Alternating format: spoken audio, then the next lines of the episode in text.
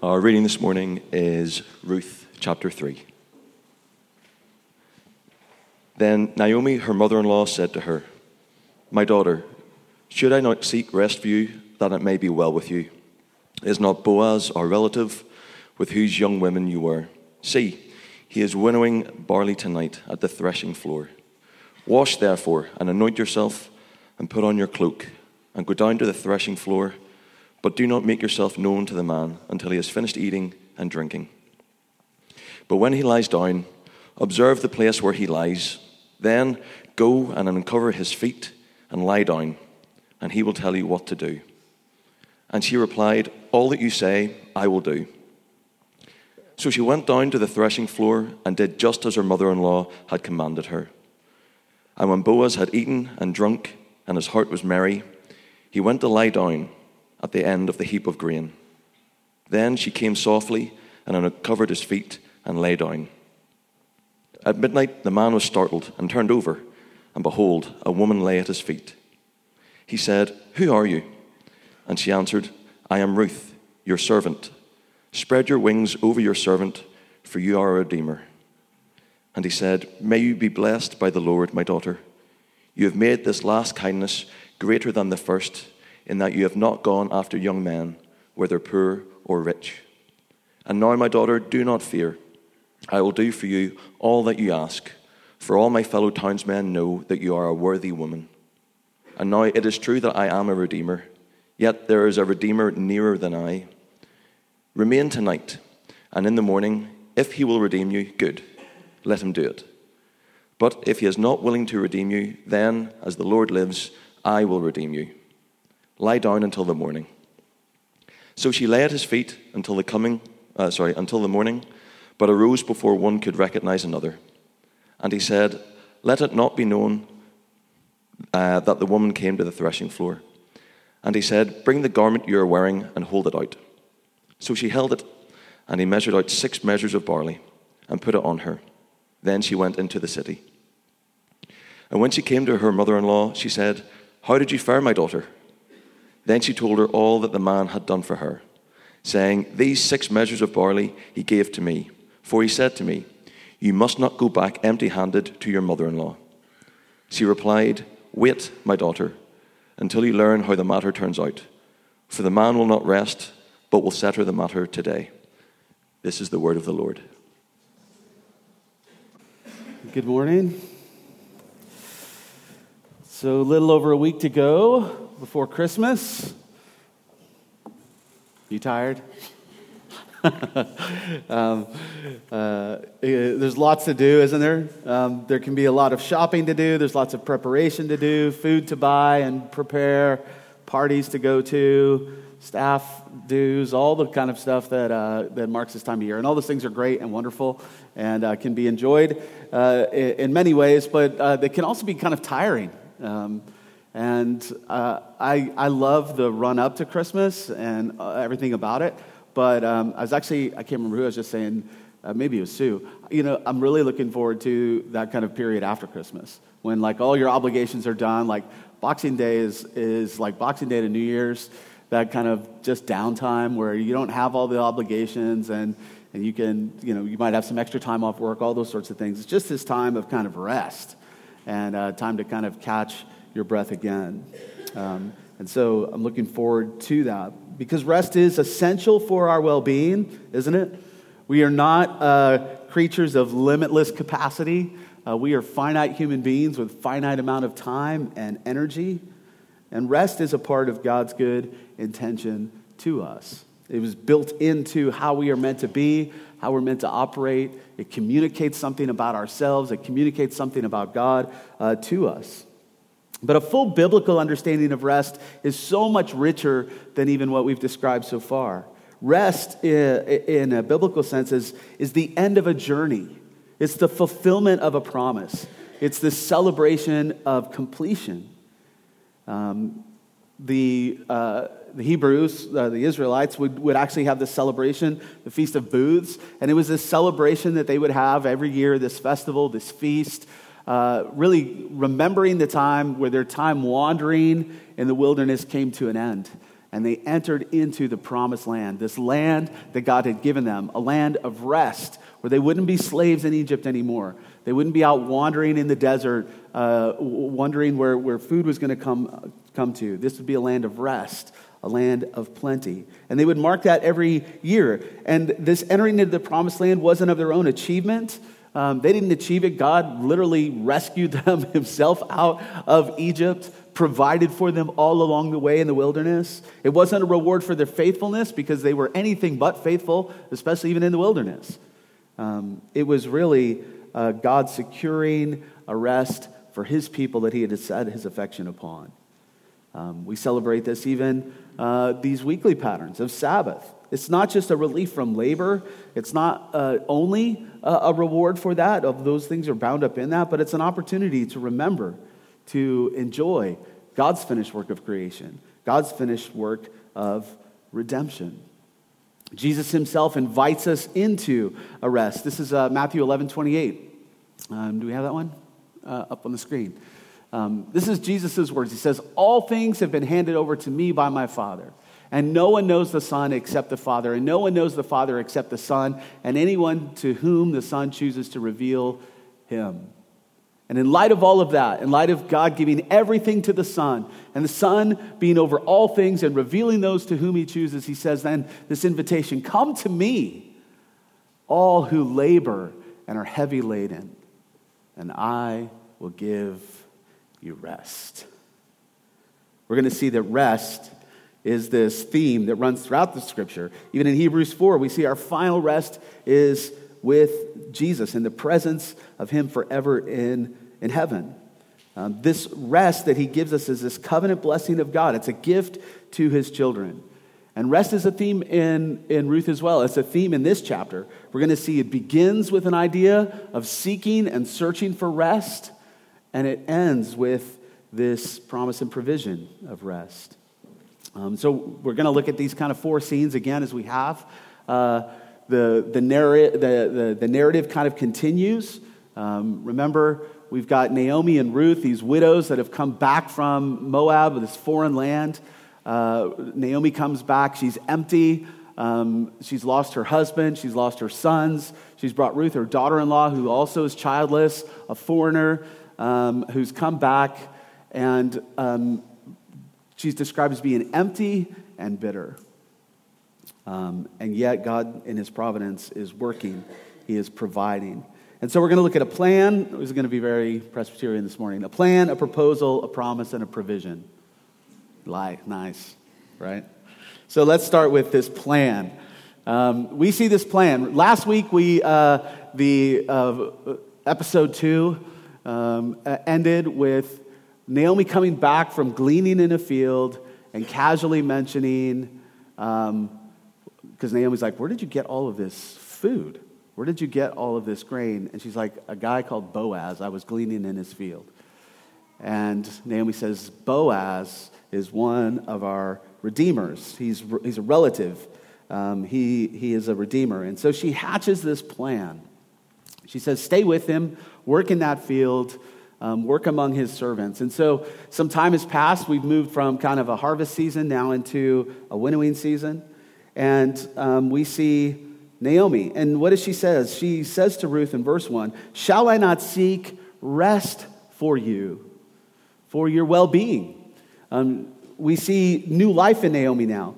Um, before it was just like, yeah, go out in the field, do whatever. But now there's hope. She sees this glimmer of hope. There's a, a, a shimmer of light in the darkness and it's, it's animated her. She's starting to think, and she's not just starting to think of her, herself. She's starting to think of Ruth. She's starting to think of her future.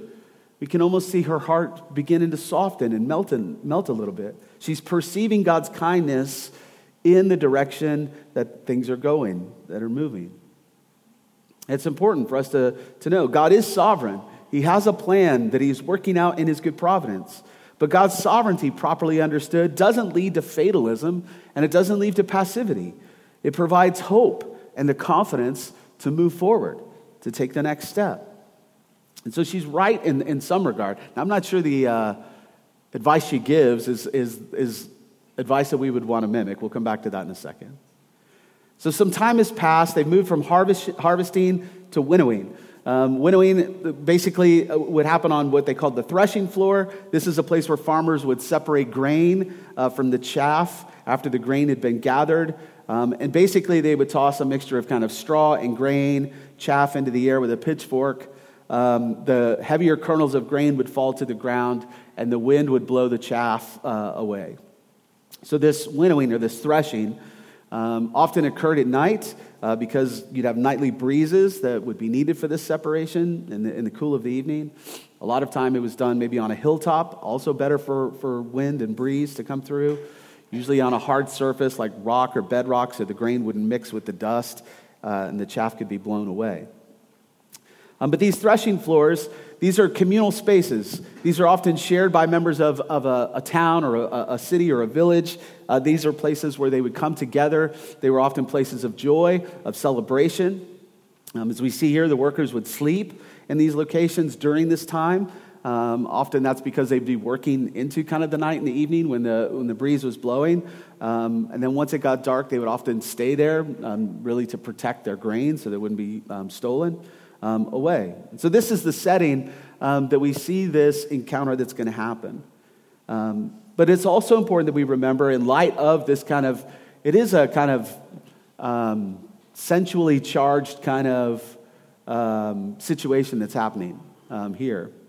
And it's important because threshing floors were also a place associated with immoral behavior and often prostitution. This is Hosea 9 1. Um, these are pretty strong words. Rejo- uh, Rejoice not, O Israel. Exult not like the people. For you have played the whore, forsaking your God. You've been unfaithful to God. You have loved a prostitute's wages on the threshing floors. So, threshing floors were often places that even prostitutes would visit, um, and there would be all kinds of things as these workers and farmers would be away from home and uh, spending the night in, in, the, in the threshing place. And yet, Naomi sees this as the right opportunity for Ruth to have this uh, special meeting with Boaz, despite the dangerous nature of the setting. Clearly, she has a high view of Boaz. Um, so she tells her, listen, um, put on fresh clothes, bathe, uh, anoint yourself, basically perfume yourself, look and smell nice. Um, so we're not Gnostics. We don't just believe in this spiritual, physical things matter in Scripture. Um, so she says, listen, take care of yourself. Um, you know, practice good hygiene. Um, you don't have to look like Barbie, um, but she's not dressed as, as, as she normally would have been around Boaz. Remember, Boaz has, has seen her probably day after day, but she's there working in a field. Now, um, we don't live in a, in a agricultural society as much as we did back then, but um, that's not, you know, a place that you're probably looking to impress men. You're sweating under the sun. Um, you're, you've got clothes on that are getting dirty. Um, you're, you're working. So that's how Boaz is used to seeing her. But she's coming different this time. Um, have you ever worked with somebody and you only see them in a work environment? I remember when I was in, in high school, I think I was working in a restaurant where we had to wear a uniform. Um, and so I only knew this girl from work. Um, and you know, hair pulled back, not a lot of makeup, just kind of uniform on, whatever. And then I bumped into her one night, like out, and I was like, I hardly recognized her. I was like, whoa. I was like, um, yeah, that's not the same girl I work with. Like, didn't have the McDonald's uniform on, didn't smell like grease, um, you know, didn't have the goofy visor, uh, any of that. Um, so she looked different, and uh, I hardly recognized her. And this is this is the point. She needs to she's trying to catch his attention in a way that he doesn't just see her as someone that might be just showing up late for work.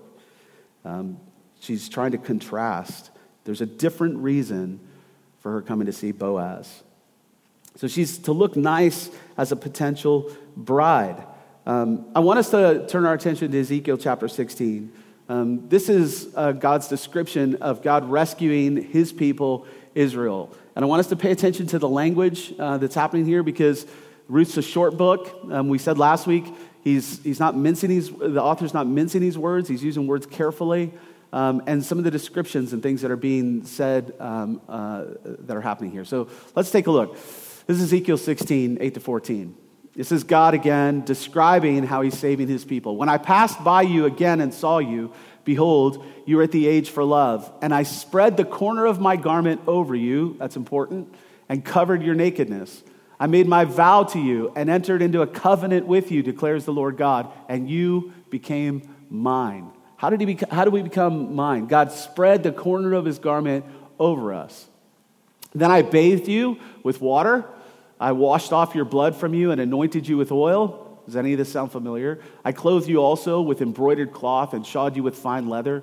I wrapped you in fine linen and covered you with silk. And I adorned you with ornaments and put bracelets on your wrist and a chain on your neck. And I put a ring in your nose and earrings in your ears and a beautiful crown on your head. Thus you were adorned with gold and silver, and your clothing was of fine linen and silk and embroidered cloth. You ate fine flour and honey and oil. You grew exceedingly beautiful and advanced to royalty. There's an advancement of of position that's happening here. And your renown went forth among the nations because of your beauty, for it was perfect through the splendor that I bestowed on you, declares the Lord. This is how God is describing him rescuing his people. It's like a marriage. It's someone who is in a field covered in blood, rejected, and he brings this in, washes her, cleanses her, um, covers her, uh, her nakedness um, with fine cloth and linen. Um, this is this description. Um, and this is a little bit of what, what we see happening here in Ruth. Ruth is preparing for a potential engagement, a potential wedding. Um, and she goes through similar kind of processes that are here. So we're not Gnostics. We aren't those who just emphasize spiritual things. Physical things matter. Um, we say that with caution because so many in our day put such a high value on external beauty, way more than biblical faithfulness. But Naomi's instructions to Ruth are important to note um, because we don't want to go to another extreme as well and fail to give attention to um, the physical as well. And so, after a hard day's work, uh, some good food, and a bit of wine to the glory of God, Boaz is relaxed. He's merry of heart. Um, and again, it's, it's important that we clarify what's happening here. This is Psalm 104. Um, these are words from the scripture. This is uh, uh, the psalmist crediting God for things. He says, You cause the grass to grow for the livestock and plants for man to cultivate, that he may bring forth food from the earth and wine to gladden the hearts of man, oil to make his face shine, and bread to strengthen man's heart. It's God gives, uh, the psalmist says, the scripture says, wine to gladden the heart of man. Now, that's different than being drunk. Um, there's there's going to be places in the scripture uh, where people are drinking wine to their detriment. Um, there, but here we see there have been years of famine. And now you can almost imagine Boaz laying on this threshing floor, maybe on a pile of grain, staring up at the stars, under the blessing of God in a very happy state. He's merry of heart.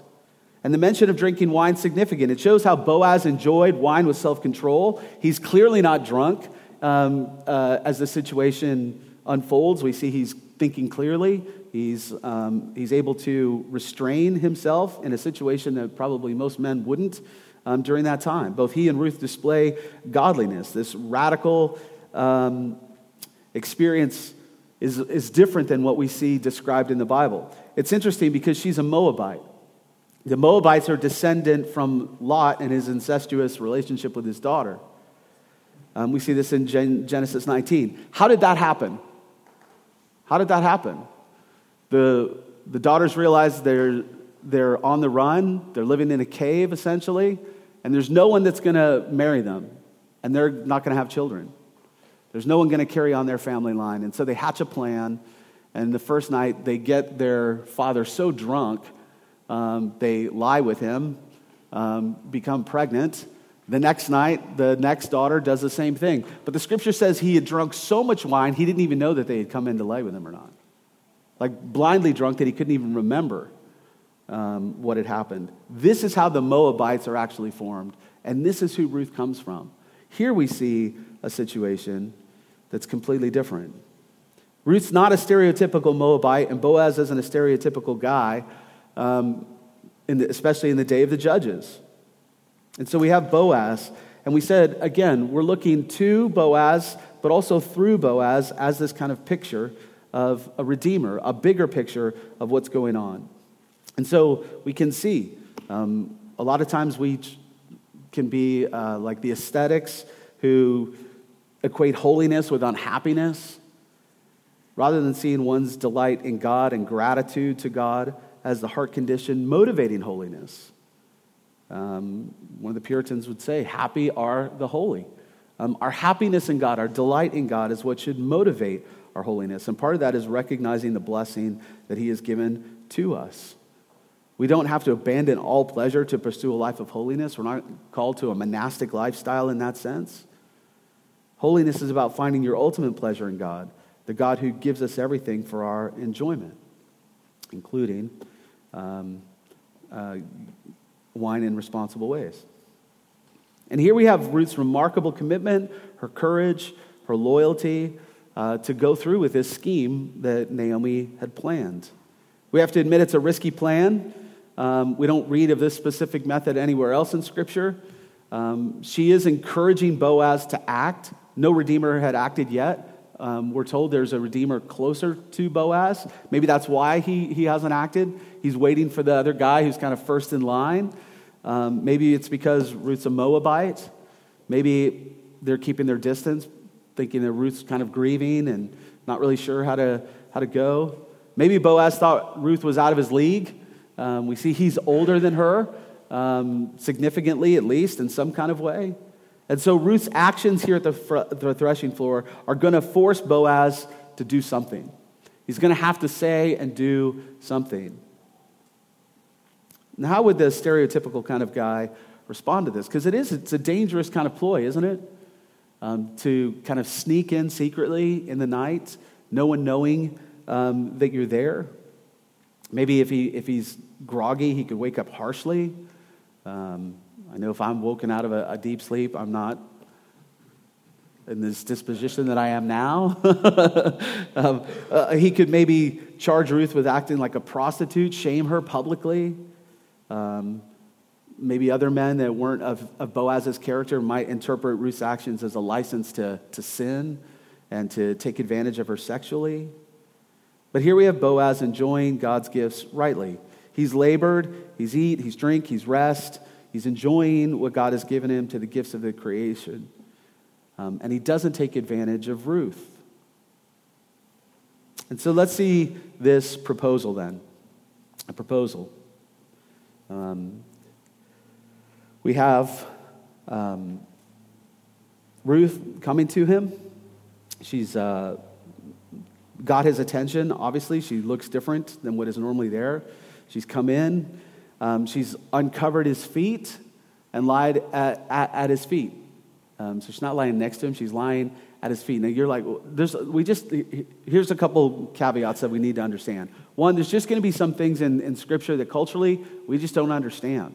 We live in a very different time and a very different context than a lot of what we read, especially in the Old Testament uh, during that time. Also, um, uh, most of when we get into narratives, especially in the Old Testament um, and even in the New Testament, um, these things are descriptive. They're not necessarily prescriptive. So they're describing what happens. That isn't necessarily an endorsement and a prescription for how you and I should do things. Um, and so some of these things are um, some rabbis have suggested that the uncovering of, of the feet would, to, would be to remind him of his responsibility as a redeemer. We're going to see this in chapter 4 where there's a sandal exchanged and things like that. So there's some customs that are going on there. Um, probably it's just to wake him up in, in, a way that he would wake up on his own. Uncover his feet. Um, your, your feet get cold. It's breezy there. He's going to wake up, look down at his feet, and there, and there she is. And so this is where we are. There's this kind of proposal that is taking place. And he asks her, Who are you? Who are you? He doesn't initially recognize her. Again, this is dark. This isn't in a, in a city, there's no city lights. Um, they're out in a, in a threshing place, probably up on a hill away from town, and it's dark. Um, dark enough. If you, have you ever been out in the, like in the wilderness in the dark and turned off lights? Like, it's hard to see um, that far ahead of us. We struggle to even know what that's like because we have so much light pollution where we live. So he doesn't recognize her. He asks her who she is. And it's interesting her response. She says, I am Ruth, your servant. Now, her response is different from chapter 2 because there she wouldn't even be counted as one of Ruth's servants. Her status is improved. She's been working among his servants, right? That was his instructions. You stay with us. You work alongside of my servants. She has an improved status now. This is now the kind of woman that Boaz might actually marry. Now, she doesn't follow Naomi's plan exactly. She doesn't ex- wait for his instructions completely. Ruth takes initiative here. She says, Spread your wings over your servant, for you are a redeemer. She's not interested in a one night stand, she's interested in a marriage. And this idiom of spreading your wings is an idiom for marriage. In Ezekiel 16:8, do we have that? Is that uh, that's one we've already looked at? Can we pull that one back up again? Um, this, this uh, when I spread the corner of my garment over you, this is the same language that's used as spreading wings over um, someone. It's how, it's how a, um, a, a, custom of, of marriage would, would actually be a, a placing of a garment, of, of a, a, a, husband's garment over, spreading over, um, was a sign of taking someone in marriage. It's also the same language that's used in chapter 2 and verse 12. Ruth had sought refuge under the wings of Yahweh. And now Ruth is asking Boaz to become part of God's protection and provision for her life. And again, reminding that you're a redeemer. Now, there's some caution expressed here. Boaz is a redeemer. He's not the only redeemer. He's not the closest. He's not the next in line, essentially. Boaz was not the brother of Elimelech, uh, Naomi's husband. And so um, there was provision, Deuteronomy um, 25. You can read about that. We're not going to take the time to do that now. But basically, if a woman uh, was childless and, and widowed, uh, the kinsman redeemer was obligated to marry his brother's widow in order to raise up a family for the dead brother so that the family could inherit that property. The property would stay within the family, um, his deceased brother's family name would be carried on. But this isn't the, the position that Boaz is in exactly. Um, he did have some family responsibility if he chose to act kind of in the spirit of the law, but he wasn't the brother of Elimelech. He didn't have to act. There was definitely loopholes if he wanted to, um, to, not, to not act. Otherwise, this whole drama would be unnecessary. Um, they could just appeal to the law. You're the next in line. It's your duty. Um, you're the redeemer. Boaz's redeemer status um, is, is further away. He has options, if, if it were. And so here we have this kind of bold move um, conjured up by Naomi, enacted by Ruth, to put him in a position to have to act. What will it be? And so we have um, this proposal that takes place. Next, then, we're going to move into this next part of Boaz's promise to her. It's interesting um, the reaction that he has, isn't it? Um, what's his reaction in, in, in verse 10? He actually blesses her. Blesses her. This, is, this isn't, whilst the, the situation is kind of charged, uh, it's the cover of night. Uh, she's obviously looking and smelling attractive on purpose. Um, she goes to him while she's asleep, while he's asleep in the cover of darkness. Um, and so we're interpreting a lot of this in, in sensual kind of ways. And there definitely is, you know, um, a sensual kind of atmosphere that's there. And yet his response reveals his character again he blesses her. He's thinking about uh, the Lord in, in, the middle of this. This is worship language. This isn't, um, you know, kind of steamy, passionate kind of language. His kindness, uh, he refers to her kindness. The kindness that he's referring to, her first kindness, that this kindness actually surpasses her first kindness. Her first kindness is what he's referring to is to Naomi. Her kindness to leave her, her, her homeland uh, be faithful to Naomi and be willing to bear a child for Naomi. Be willing to bear a child for Elimelech to carry on the family line. He's like, This, the Lord bless you because your kindness, this kindness, has even surpassed that. This has said, referring to her kindness to Ruth, and now even to him. He expresses delight that Ruth hasn't gone after younger men. Um, so there is an attraction that's there Um, this isn't him just doing his duty. He's like, you can almost kind of get the sense of like, wow, I kind of thought maybe I was a bit too old. Maybe, you know, you're out of my league. But I'm really pleased you didn't go after like these younger men. Um, and, and so there's, there's attraction that's here. There's obviously desire that's here. Um, and he comforts her right away, verse 11. Do not fear. Words that were told over and over again, even the shepherds trembling as the angels come. Do not fear. Why? Because they're bringing good news. A Redeemer is on his way. Imagine Ruth in that moment. You've been nervous. You don't know how he'll react. It's a dangerous place uh, to be in. What if somebody else um, were to uh, assail her during, during the night?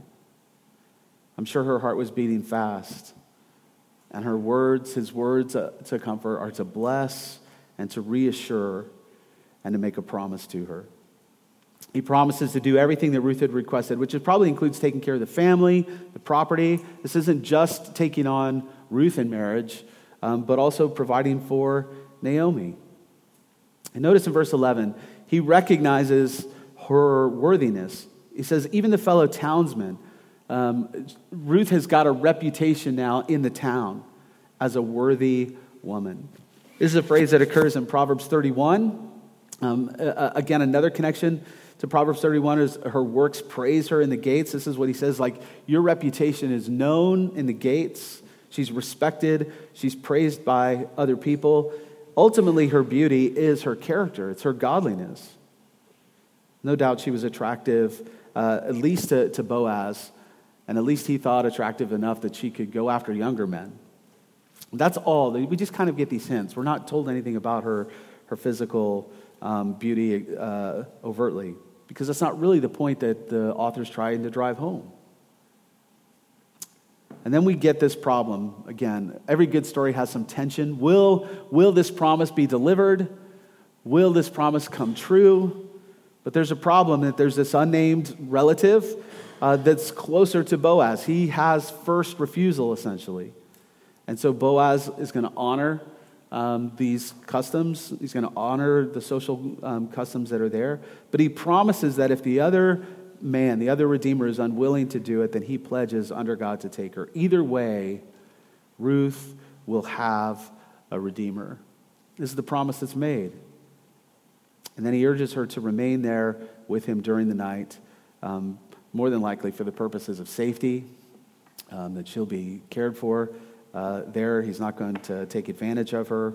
And for her to be out on her own in the middle of the night um, would be um, pretty risky. And so we see this promise. There's a promise that is made to her that you will be redeemed. I hope you hear the echoes. We've said that this story of redemption is a smaller, it's a microcosm story that, tells the bigger story of redemption as well. And then this scene ends with Boaz's provision. Before it's light enough for people to recognize Ruth, um, Boaz sends her off. So the night is, has, uh, the bulk of the night has come through. Daybreak is, is soon upon them, but he sends her away before people can recognize her. Again, he's providing for her. He's preserving her dignity, her reputation. Um, no doubt that if people saw uh, Ruth there, they would maybe jump to conclusions um, of, of her um, having a sexual relationship with Sarah, and he wants to preserve her dignity, her reputation, um, and because he had. Um, there wasn't any sexual uh, relationships that has happened there. Her sexual purity was still intact, and uh, he's trying to preserve this here. It's important for us to take note of that, isn't it? I think we live in a society where um, our uh, what people think about sexual purity is so low. Even the idea of like sexual purity like is laughable, right? Um, we put sexual pleasure way above any kind of importance of sexual purity. And sometimes we've just imbibed that kind of culture as well. Um, and so we're not as concerned about our reputation in that. Um, So let me just say something that I'm sure will be super unpopular, but I, I struggle to understand, uh, understand how um, Christian people who are dating go off on holiday together just on their own to these romantic destinations and think that your reputation is still going to be intact um, with that. We communicate things as we do these things. Here, Boaz is concerned about her reputation uh, and about preserving her dignity. And so she goes out. But he doesn't send her home empty handed, he sends Ruth off with a gift, with provision. And it's such a large amount that Boaz has to put it on her in verse 17 in verse 15. So hold out your garment. This is either her cloak, um, maybe, um, or some, some um, theologians even think of the scarf the, the women would wear. Um, and this is often the scarf that they would also, once they had children, but were still out working, would wrap. You, you know, you see women working in the field and they wrap their child up in their, in their kind of scarf around them um, to hold the baby there. Um, and maybe filling that full of grain is even a picture of um, an emptiness that will be filled, um, this foreshadowing of a child that is there. Who knows? Um, that might be stretching it a bit far. But what we do know is he wants to send her back with provision. He wants to send her back with a gift and one that would send a message. So it's six measures. We're not sure what the measure is. Depending on the measure, it could be anywhere between 60 to 90 pounds of grain. Um, so this is that's why he puts it on her. She's lugging um, this back to her. And he goes back with such an extravagant gift. And it's a couple reasons. One, he wants to actually provide for them. You have two desperate widows that are here. He wants to provide. But more than likely, this is a symbolic provision as well. It's a message not just to Ruth, but to Naomi. Boaz, by taking Ruth as his wife, will also be committed to caring for Naomi. And we're going to see that made clear um, as we move into the next chapter as well. She comes home, and Naomi, as you would imagine, um, probably didn't sleep very well that, night. Uh, maybe she was worried. Um, uh, you know, did something happen to Ruth before she got there? How did, how did he react? And so she asked the question, like, how did you, how did you get on? How did you, um, what was his reaction? And I'm sure the 60 to 90 pounds of grain was a good sign. Um, or maybe that was like, hey, sorry, but uh, here's a little food to go, like the doggy bag. So, but Ruth tells Naomi everything that Boaz has done. And then she mentions the grain again. Boaz's gift was intended to bless Naomi. This is the same Naomi that's previously described herself as empty. And now she's just overflowing with provision, more than she needed. She's childless and hungry at the beginning of this, and now she has come back with a load of grain before her and this promise of a redeemer, um, of, of a child that will carry on the lineage and the promise of God to them. We're witnessing Naomi's journey from emptiness to fullness, from bitterness to hope, um, from, from really probably depression um, to joy. Her days of emptiness her days of hopelessness are soon to be over. And Naomi recognizes Boaz's commitment. Um, he's he's going to go and meet with this person, and it says that he won't rest until he settles the issue. And so here we return again to our theme of rest. She starts off with, Should I not seek rest for you for your well being? And now after this plan is enacted, this promise has been given to, to them. It's not them that need to, to do anything else. He won't rest. The Redeemer will do the work. The Redeemer won't rest until it is completed. All they have to do now is wait. There's nothing more that they can do. Um, they've approached, they've come to um, the Redeemer and it's now He who has to finish the work. This is so important for us, isn't it?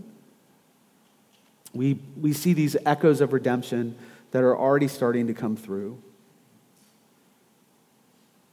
And there's much for us to learn, there's much for us to look to. There's many echoes even of the Garden of Eden in Ruth's romance of redemption. Um, in Genesis, we have God giving Eve to Adam Um, and as a result, these two individuals are united in intimacy. They have children together. God blesses them, tells them to be fruitful, to multiply. And in Ruth, Boaz takes Ruth. They're going to share, obviously, in this holy union, bear a son, as we'll see. And then we fast forward to the New Testament, Ephesians 5, where we get this picture of Paul talking about marriage, how a husband should love his wife sacrificially, how he should be willing to lay down his life for her how he should be willing to wash her with the word as it is.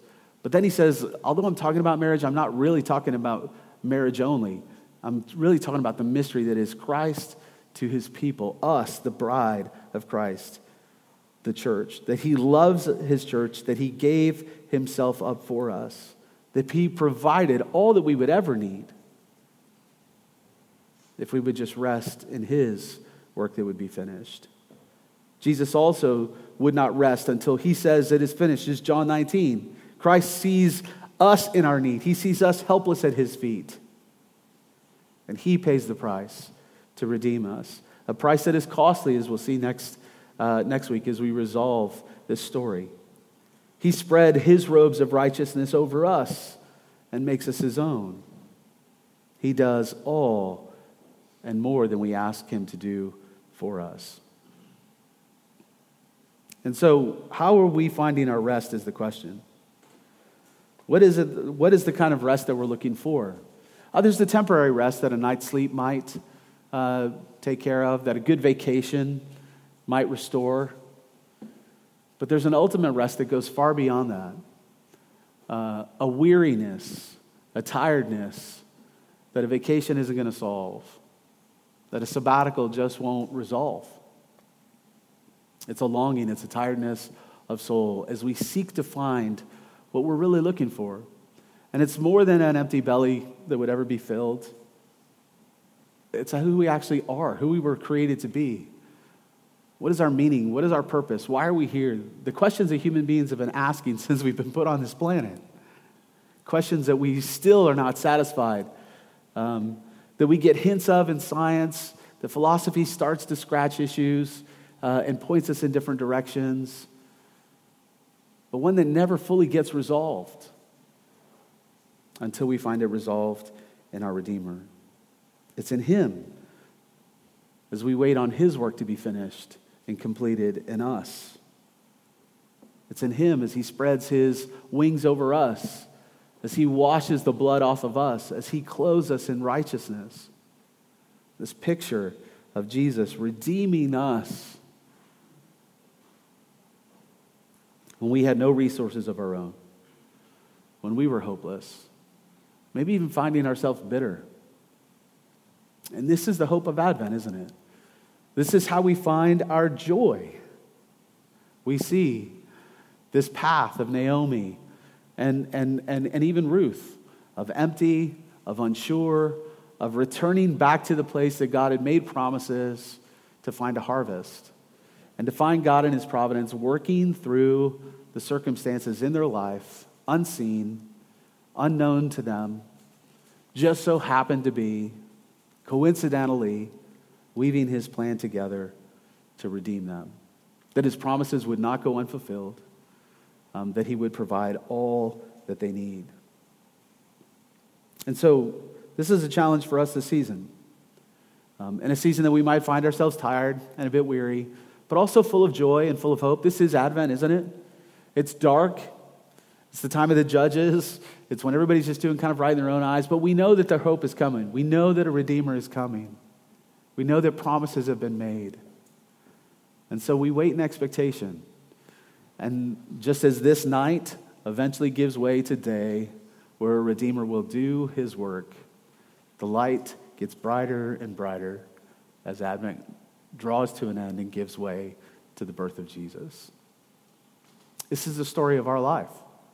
We find ourselves now in a second advent, a second waiting, a second waiting for the second coming of Christ again, where he again will fulfill all of his promises, only waiting to give us more time to respond, only giving us more time to say yes, only, ask, only that we would do the same and ask him to spread his wings over us. And so, if you're a believer today, That is the story of our salvation for sure. But it's also the, the ongoing story of our sanctification, isn't it? Of how we become more like Jesus. We, we go on in the same way that we came to Christ by going back to the gospel again, by being renewed in our hope and our expectation of what He would do for us in fulfilling all the promises that He has made to us. If you're not a, a, a Christian today, um, what, a, what a brilliant season to give your life to Jesus. To receive that greatest present that, he, that God has given us in His Son. To find all that you've been searching for. All of the things that you're seeking satisfaction in. Maybe even unknowingly. Maybe today is the day that we give pause to actually examine those things and actually put our faith and our hope and seeing this unfolding story all through the Old Testament, all pointing to Jesus come, coming to fulfill all the promises that he's made to us in God. May today we accept God's fullest expression to, to us, the fullest expression of generosity, of his provision to humanity in his son Jesus. May we receive him once again this morning. Let's pray.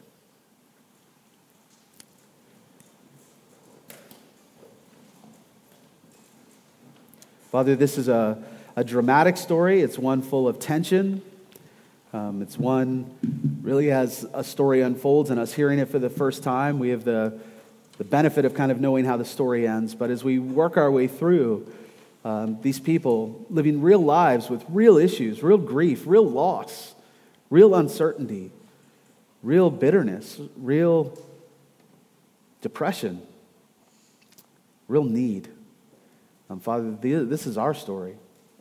And we might not find ourselves in the same kind of material need. Um, we might feel like, well, I'm not bitter or depressed. Actually, my life is going well. And yet, if we would pause, that still small voice, what am I searching for? Is this all there is to life? Is it just to eat, drink, and be merry and die? Or will we put here for more? Will we put here to actually know our Creator and find that He is redeeming us, that He is purchasing us back out of the darkness into a life full of abundance, full of promises that are being filled, full of hope. Hope because of a son that would be born. A son that would be born that would guarantee our place among God's people. Father, we are like Ruth. We are foreigners, we are sojourners coming um, from outside the people of God to be counted among your people. All of that made possible through the death and resurrection of Jesus. And so, Father, I pray for us this morning um, that whatever our circumstances are, that we would um, that we would see that light shining in the darkness, that we would know your hope, that we would know your peace. This hope and this peace gives way to joy um, as we know that promises are being fulfilled, that we know that uh, our, our emptiness, our bitterness is moving into our past and its abundance and fullness and provision and joy um, that is set before us. And so, Father, as we anticipate how this story resolves, uh, Father, we anticipate how our story resolves as well. Uh, we look forward to that day uh, where all of your promises are, are, are said yes in Christ, coming once again, a new advent, a final advent, once and for all. Father, we long for that day. Uh, we hope for that day. And we pray that that day would inform every day between now and that day. Um, and Father, if there are those that have still yet to say yes to you, um, Father, that they would say yes to your proposal this morning and know your joy, know your peace, and know your hope once and for all. We ask this in your name.